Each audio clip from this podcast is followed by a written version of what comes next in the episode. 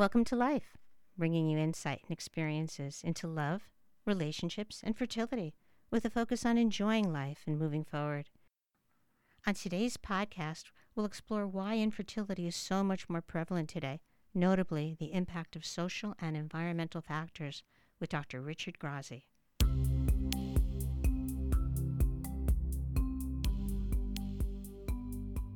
Welcome to Life, Love, Insight, Fertility, Experiences.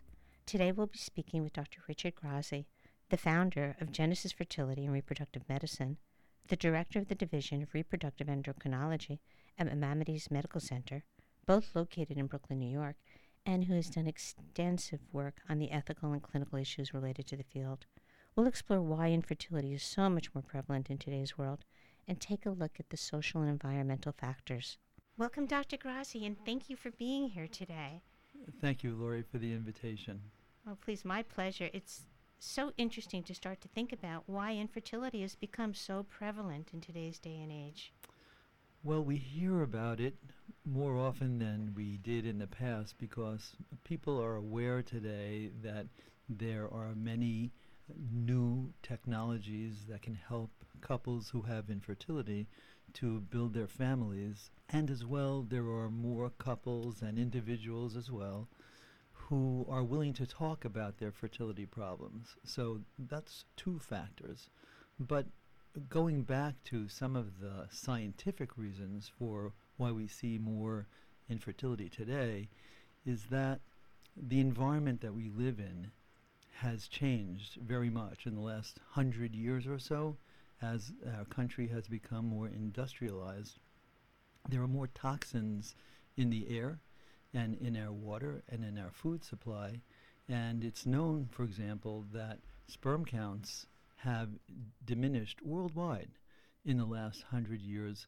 And it's thought that that is likely due to changes in our environment. There's How interesting is that?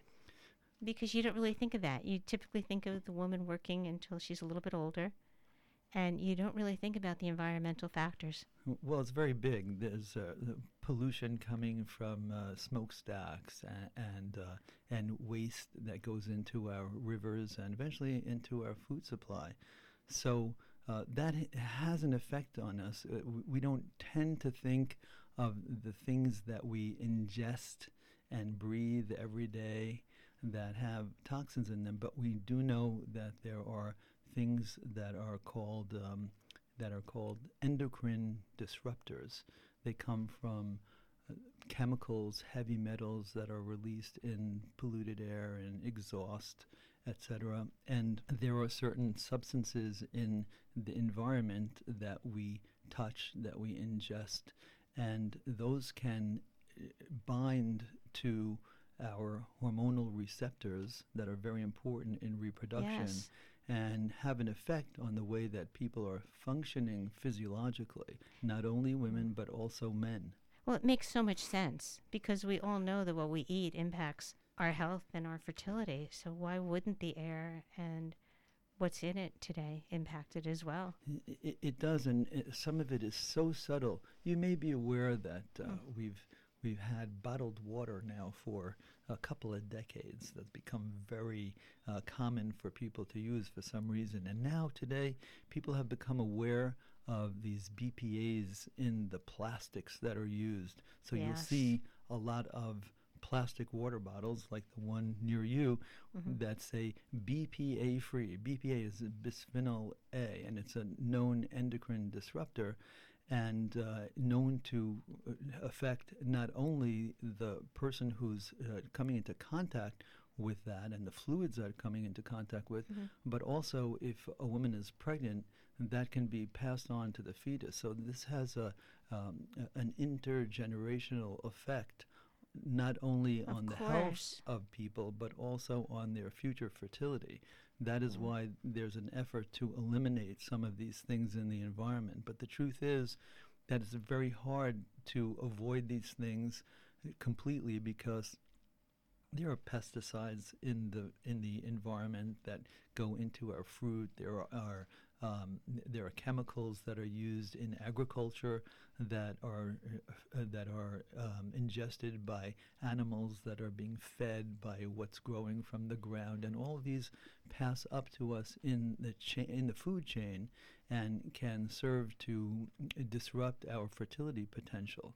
And so Yeah. there is a sort of biological reason for why we'll, we're seeing a general trend in in the, um, the the decrease in fertility. What I think is so fascinating that you're talking about is the environmental impact. Because we talk about, I had a nutritionist on a few times already, or a couple of times. We don't really necessarily go into the sourcing of the food, but the impact of it and healthy eating and not healthy eating and BMI. But when we think about plastic and the pollution and the toxins, it's really important for people to take a look at. I just heard something on the news the other day about, and I don't remember the percentage of plastic that each person ingests into their system. So now, when you think of that being transferred down to either your fertility hormones or passing it to the fetus, that's so significant in It terms of generations. but it's not That's like good. you touch something and all of a sudden you become infertile. It's a very, very gradual process. And again, they're hard to avoid. There are substances called chemicals called phthalates that are almost ubiquitous. They're found in uh, household cleaning uh, liquids. They're found in makeup as uh, congealers of the makeup that a lot of women use. There are phthalates even in paper, the little receipt that comes out so of a cash register. what are people register. supposed to do with this information? And We can't control our environment completely because that's part of 21st century living, but there are some things that we can control, which is uh, what we eat. And eating a healthy diet and exercise, obviously, is really important. W- which brings me to well, a, Can I go back for a second? So if somebody was to say, I'm not going to use plastic anymore, I'm going to try and stick to glass, and if I buy something in a can, I'll use it, although I try not to, would that help them, or is it just too much in the environment that those small changes, which would be huge for the person, wouldn't make a big difference? I- I- It's uh, interesting that you uh, mentioned eating things from a can because most of the liners of aluminum cans Mhm. Uh, contain phthalates, and so we're exposed to it no matter what. It's not like these chemicals are deadly, but they do over time have an effect on us. And uh, again, they're impossible to avoid and to have a normal life.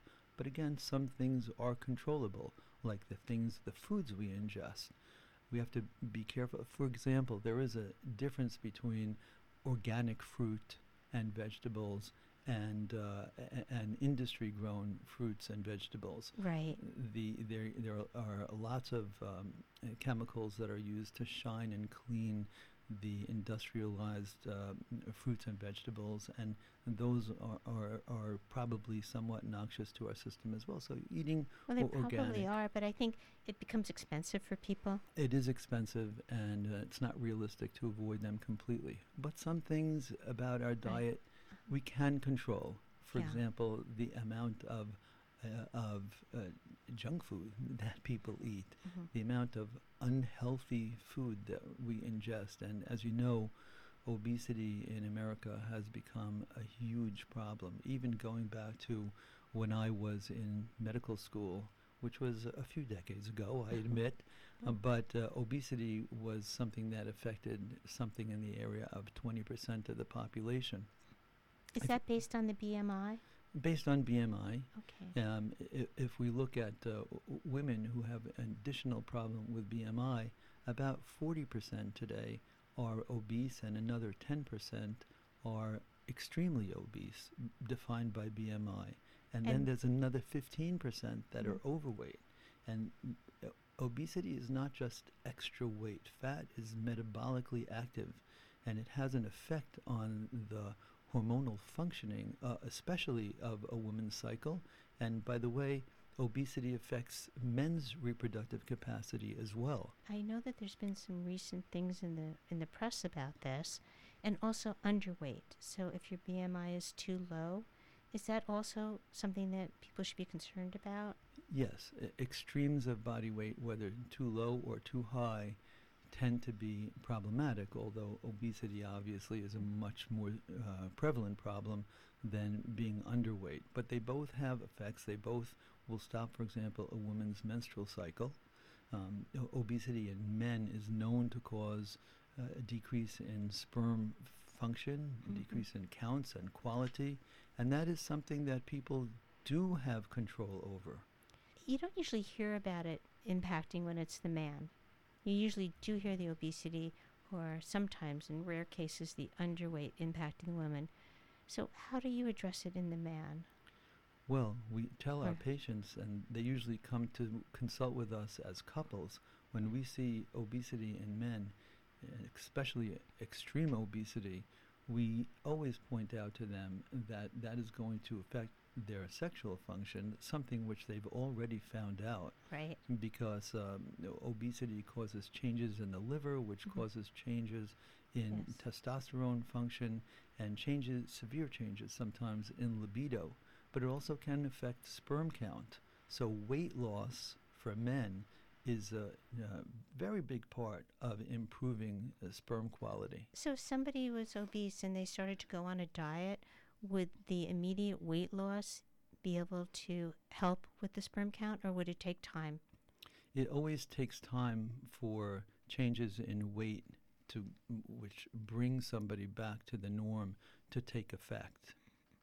So we need to give time for these Right. things to happen and one of the problems is that we don't have time for a lot of couples because so many of them come to us at an already advanced reproductive age, unaware most of the time that uh, obesity is a problem and also aging is a problem. I think everybody always thinks of the number 35 as that magic number that could be a problem. But really, depending on your body and the impact, I believe that that number could wax and wane. Uh, That is true.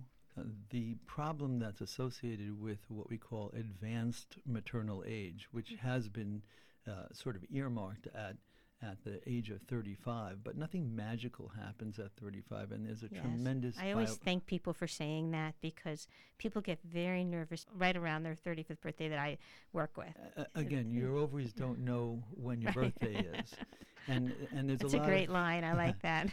There's a lot of biological variability between women. There are some 35 year olds who have a very robust egg reserve, Mm. and there are women who are uh, much younger than 35 who are running out of eggs. And that's one of the reasons why women today will are, are, have become aware of it, and there's much more of what we call fertility preservation going on. yes. But in the main, the biggest problem that we have to deal with as reproductive specialists is women who come to us at an advanced reproductive age. And I stress, by the way, it's advanced reproductive age. It doesn't mean that they're old. It Mhm. just means that they're older reproductively speaking. And there's just not enough awareness of this. And I'll tell you where I think it stems from. You know, today, a woman, to a certain extent, is just like a man. A woman can be CEO. A woman could be the prime minister of a country. A woman can do pretty much anything that a man can do. But, you know, we've evolved. The human species, Yes. sapiens, has evolved over hundreds of thousands of years. And so. biology is not going to necessarily change just because societal norms have changed. So even though a woman is might first be feeling ready to build her family when she's Mm. 40 years old, she's still subject to evolutionary biology. She's still born Right. with all of her egg supply. And the egg loss that occurs over those years is going to affect her fertility potential. And that's not something that necessarily can be reversed with medication. Right. E- exactly. The medication could help to elicit what eggs are there, but it can't create eggs. is one of the most common fallacies amongst this group of women, let's say, who are in their late 30s or early 40s.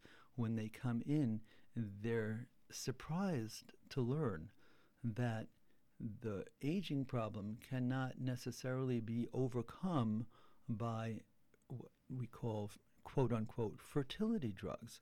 They think Yeah. fertility drugs are going to put more eggs somehow in their body, something which today is not possible. Maybe in the future, Right, but not right as of today. Yeah. Or if they have a fertility problem, they'll say, well, just do in vitro, as if you can do in vitro fertilization and magically get a baby. They don't Yeah. realize how uh, low the pregnancy rates are once you get into the early 40s. And by the time you get to the mid 40s, it's nearly impossible to become pregnant, at least for the first time, both naturally and with treatment. Well, because the egg supply starts to dwindle. As soon as you hit, you know, your late 20s, you start to see the decline, and by 30, you see a market decrease. And so by 35, you kind of seen this other market. Would you agree with that? Uh, Well, I hate to break this to the audience, but actually, the egg supply begins to diminish at the time that you're born. And that is an incessant process, the egg loss that occurs over time. It's just that what you're talking about is that the rate of egg loss begins to accelerate somewhere in the mid to late 30s in the mm-hmm. average woman. So now I'm thinking about people who I work with or anybody listening to this and saying, like, how am I going to do this? I drink water from a plastic bottle all day long. You know, I'm going to be 36 years old and my husband is heavy or my partner is heavy. How do I go about ever even conceiving and the anxiety level increasing? Well, the first thing, of course, is that knowledge is power. And Mhm. so educating oneself about the determinants of fertility and the fact that you cannot replenish your egg supply ever. Again, that's why women today in their mid 30s or even younger will freeze their eggs. Becoming very popular. Yes, it is the only way to freeze time. And I want to also confess that biology is selectively unfair to women mm-hmm. because men continuously make sperm during their reproductive lifetimes. And that's why they remain fertile into the fifth and sixth and even seventh decade of life, where fertility ends at a certain point for the average woman. It's really amazing when you think about it, like the discrepancy that way. It really is. We don't know why Mother Nature uh, built in this uh, expiration date for Mm. the egg supply, but there are a lot of questions that we have. There are a lot of things that we don't know. Well, it could just be as simple as it's it's difficult to carry a child and deliver. It's not only that. In days of yore, women never lived past the age of menopause. So this is a recent a recent phenomenon that that w- women will live for many decades past the menopause. It is recent. It And- is when you think about it in the scope of things. Yes, and and biology again is cannot be manipulated so well. I'll give you an example.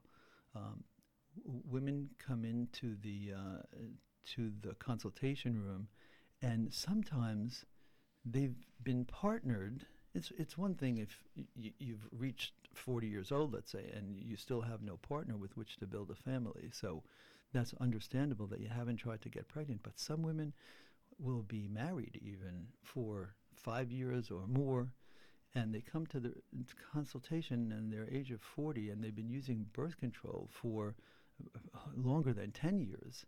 And I'm like, well, you know, we're going to try, obviously, to help you out, but there is an impact of aging. You know, a lot of women think that when they take birth control pills, which stop ovulation from occurring, that that preserves their egg supply. But the oh, really? I haven't heard that. So, but sci- yeah, but there, there is a lot of I could that see where they would logic that. But they're not It's releasing that egg, so it must be they're saving it for another day. yeah, but the egg loss that happens is incessant. Even women uh, who are pregnant will continuously lose their eggs. Even women on birth control pills continuously lose their eggs. Nursing women, women with no periods, it doesn't distinguish. Eggs age and eggs are lost continuously throughout a woman's lifetime. So, and, and fertility drugs cannot reverse that. yeah, and by the time that people come to your office, they're not at the point where they can freeze their eggs. So, do you discuss some of the options with them? How many tries they can do using their own egg, or when's a good time to start to look at It- alternatives? it is true that in the early days of egg freezing, when the technology really did start to improve, which was about 10 years ago when we developed new methods of freezing eggs and harvesting them And also defrosting them, right? and defrosting Thawing them. Yeah. Yes, um, that that women in though at that era of time would typically wait until they were 40 and say, "Okay, now I'm ready. I'm I'm I'm out of my options. Please freeze my eggs." And most of them didn't have enough of an egg supply to make that a viable option. Or even if they do, and some women preserve a very robust egg supply even into the early 40s, that doesn't mean that the eggs have been protected from the aging process. The aging process specifically causes genetic changes in those eggs, specifically chromosomal rearrangements Mhm.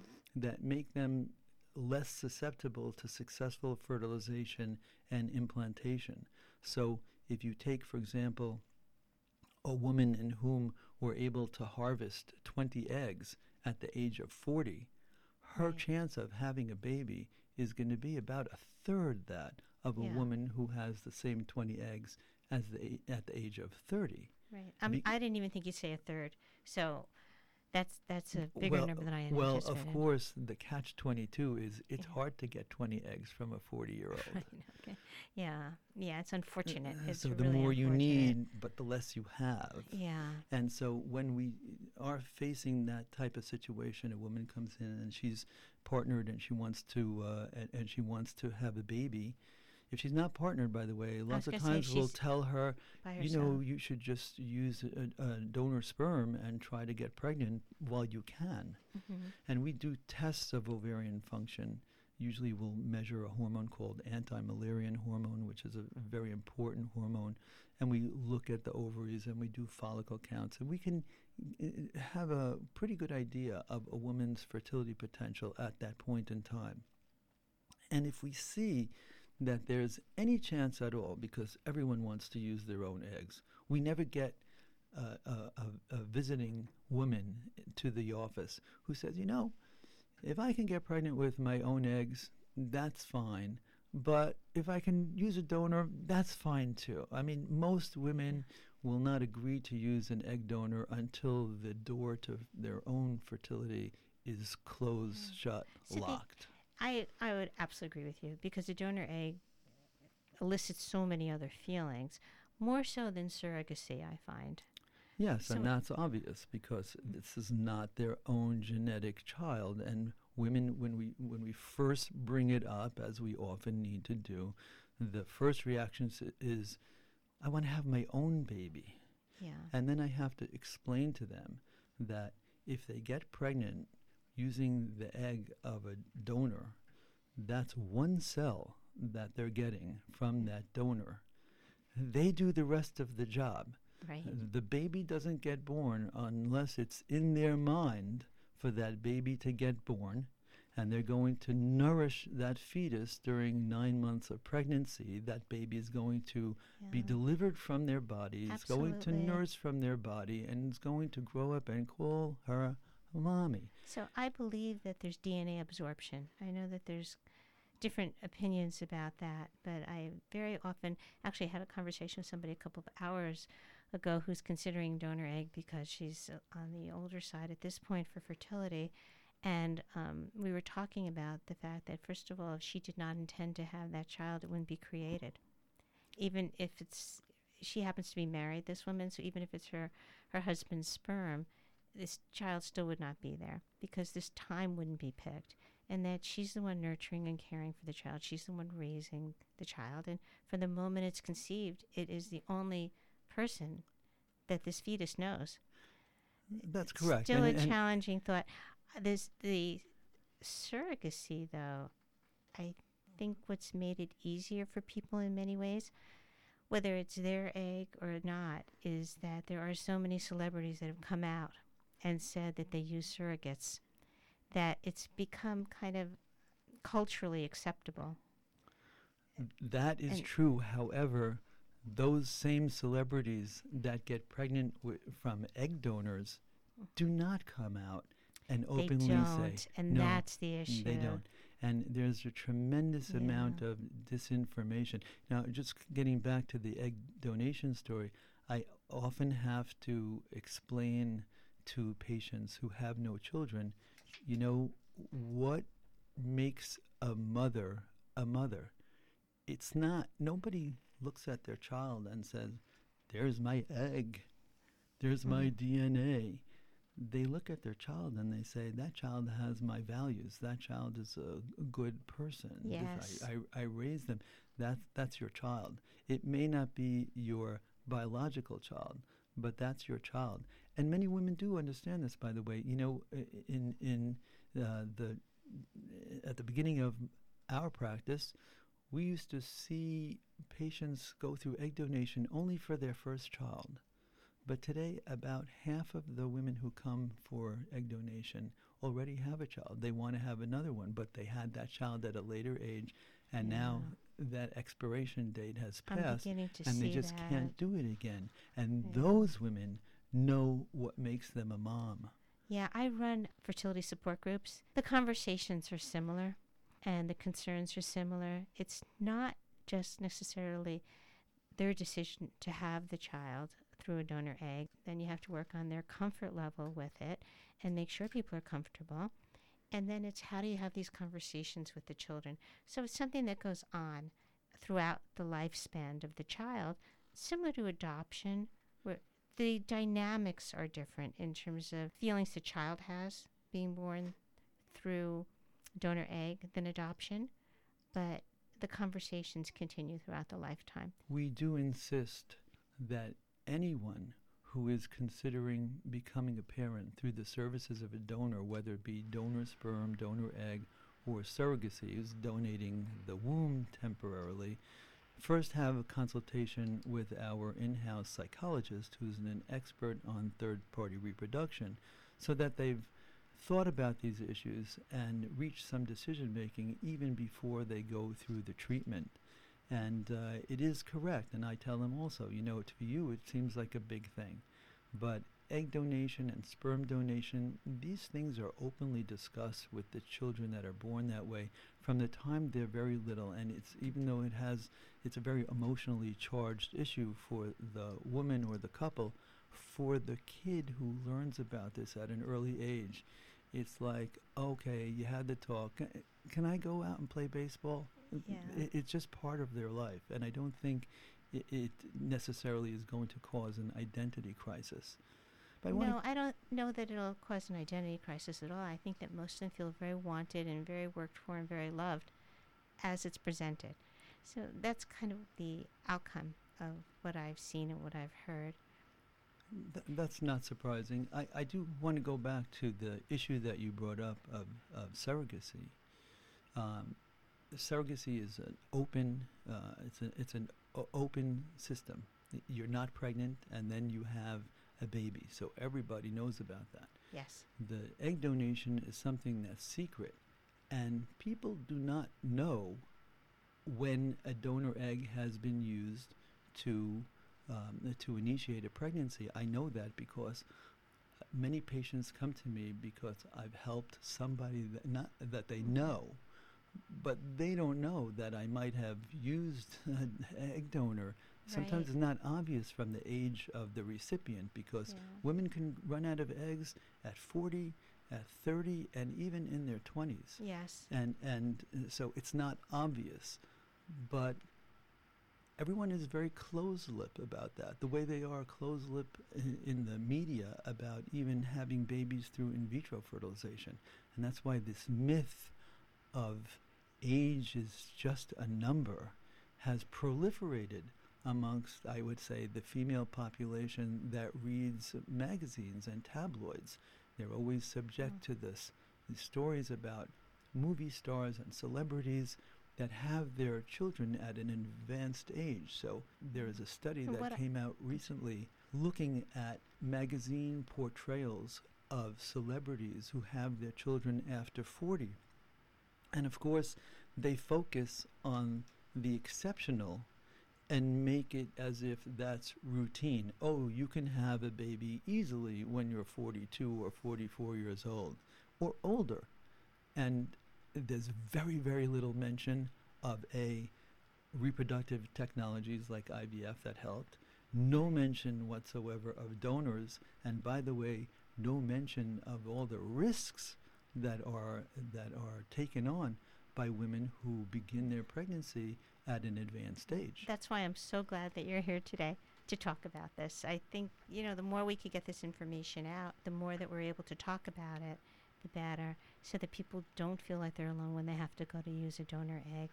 And when you do wind up working with people who have used donor eggs or donor sperm, what they wind up saying is, well, nobody ever talks about it. You go into the difference between secrecy and privacy. And when do you need to keep it private for yourself? And then when can you share it? And that's sensitive, and to each person, that's something different. But, you know, we're almost out of time.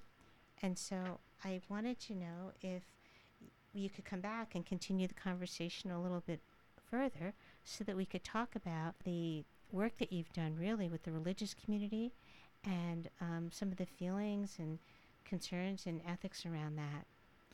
I'm very flattered that you've asked, and it would be my pleasure. Thank you. And thank you for this information. It's really fascinating. If somebody wants to get a hold of you, Well, our practice has a, uh website, genesisfertility.com, and our main number is 718-283-8600, and we are reachable anytime for appointments. okay, well, thank you so much. And if anybody has any questions or any comments, please feel free to reach out to me at lauriemetz.net.